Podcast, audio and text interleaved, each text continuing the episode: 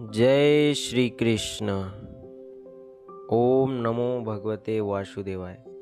आप सभी मेरे महान भाइयों और बहनों को गीता जयंती की हार्दिक शुभकामनाएँ देता हूँ। और आज का स्पेशल एपिसोड गीता पे जो बना रहा हूँ, उसमें आज मैं आपको बताऊँगा कि जो महान लोग हो चुके हैं, भले वो हिंदू धर्म अपनाते थे, मानते थे या उसमें पैदा हुए थे या नहीं, लेकिन फिर भी गीता को पढ़ा है उन्होंने, और गीता पे जो उनके विचार हैं, उसको आज मैं बताऊँगा इस स्पेशल एपिसोड में। उससे पहले आज मोक्षदा एकादशी भी है, और उसका एपिसोड दूसरे चैनल एकादशी पे अपलोड हो चुका है। सिर्फ़ महात्मा है, पाँच मिनट का उसे ज़रूर सुने, और बहुत सारा लाभ उठाएँ। पुण्य भी कमाएँ। जीवन के सर्वांगीण विकास के लिए गीता ग्रंथ अद्भुत है। गीता ग्रंथ को 578 भाषाओं में अनुवाद किया जा चुका है।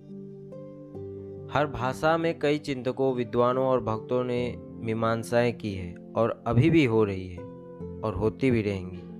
क्योंकि इस ग्रंथ में सब देशों, जातियों, पंथों के तमाम मनुष्यों के कल्याण की अलौकिक सामग्री भरी हुई है। अतः हम सब गीता ज्ञान में अवगाहन करना चाहिए। भोग, मोक्ष निर्लिप्ता निर्भयता आदि तमाम दिव्य गुणों का विकास करने वाला यह गीता ग्रंथ विश्व में अद्वितीय है। सबसे पहले भगवान श्री कृष्ण गीता पे क्या कहते हैं, उसे हम सुनते हैं।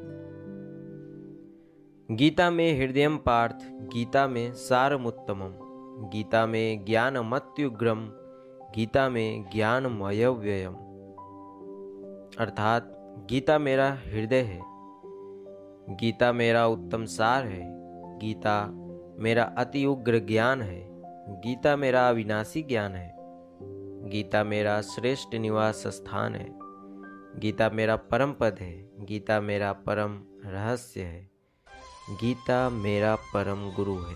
भगवान श्री कृष्ण गीता को अपना परम गुरु मानते हैं। माँ गीता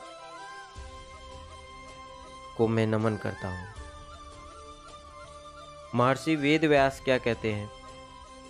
कहते हैं, जो आपने, जो अपने आप श्री विष्णु भगवान की मुख कमल से निकली हुई है, वह गीता अच्छी तरह कंठस्थ करना चाहिए।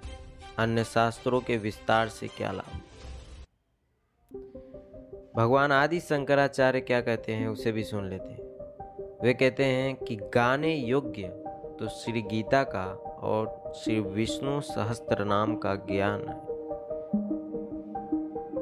धरने योग्य तो श्री विष्णु भगवान का ध्यान है, चित्त तो सज्जनों के संग में पिरोने योग्य है और वित्त तो दीन दुखियों को देने योग्य है। संत ज्ञानेश्वर गीता पे क्या कहते हैं? गीता में वेदों के तीनों कांड स्पष्ट किए गए हैं। अतः वह मूर्तिमान वेद रूप है और उदारता में तो वह वेद से भी अधिक है। अगर कोई दूसरों को गीता ग्रंथ देता है तो जानो कि उसने लोगों के लिए मोक्ष सुख का सदा व्रत खोला है। गीता रूपी माता से मनुष्य रूपी बच्चे वियुक्त होकर भटक रहे हैं। अतः उनका मिलन कराना यह तो सर्व सज्जनों का मुख्य धर्म है। स्वामी विवेकानंद जी क्या कहते हैं? वे कहते हैं, श्रीमद् भगवत गीता उपनिषद रूपी बगीचे में से चुने हुए आध्यात्मिक सत्य रूपी पुष्पों से गुथा हुआ पुष्प गुच्छ है। ऐसे तो और भी हैं। अब हम थोड़ा विदेशी लोगों के भी विचार इस पे जान लेते हैं।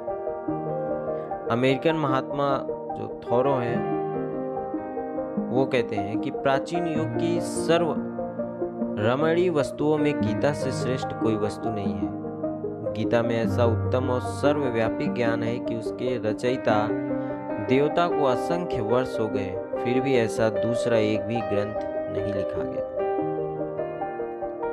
थौरो के ही एक शिष्य हैं, जो अमेरिका के बहुत ही सुप्रसिद्ध साहित्यकार एम एमरसन। वे गीता के बारे में कहते हैं कि सर्वभूतेषु चात्मानम सर्वभूतानि चात्मनि यह श्लोक पढ़ते समय वह नाच उठते हैं। एक और महात्मा है जो कहते हैं कि बाइबल का मैंने यथार्थ अभ्यास किया है। उसमें जो दिव्य ज्ञान लिखा है वह केवल गीता के उद्धरण के रूप में है। मैं ईसाई होते हुए भी गीता के प्रति इतना सारा आदर भाव इसलिए रखता हूँ कि जिन गूढ़ प्रश्नों का समाधान पाश्चात्य लोग अभी तक नहीं खोज पाए उनका समाधान गीता ग्रंथ ने शुद्ध और सरल रीति से दिया है। उसमें कई सूत्र अलौकिक उपदेशों से भरपूर लगे, इसलिए गीता जी मेरे लिए साक्षात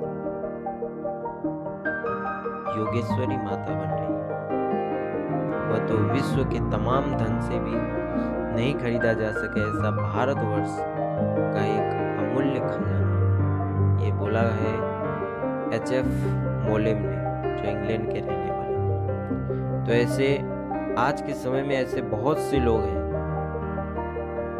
जो गीता को, जो हिंदू धर्म को अपना चुके हैं।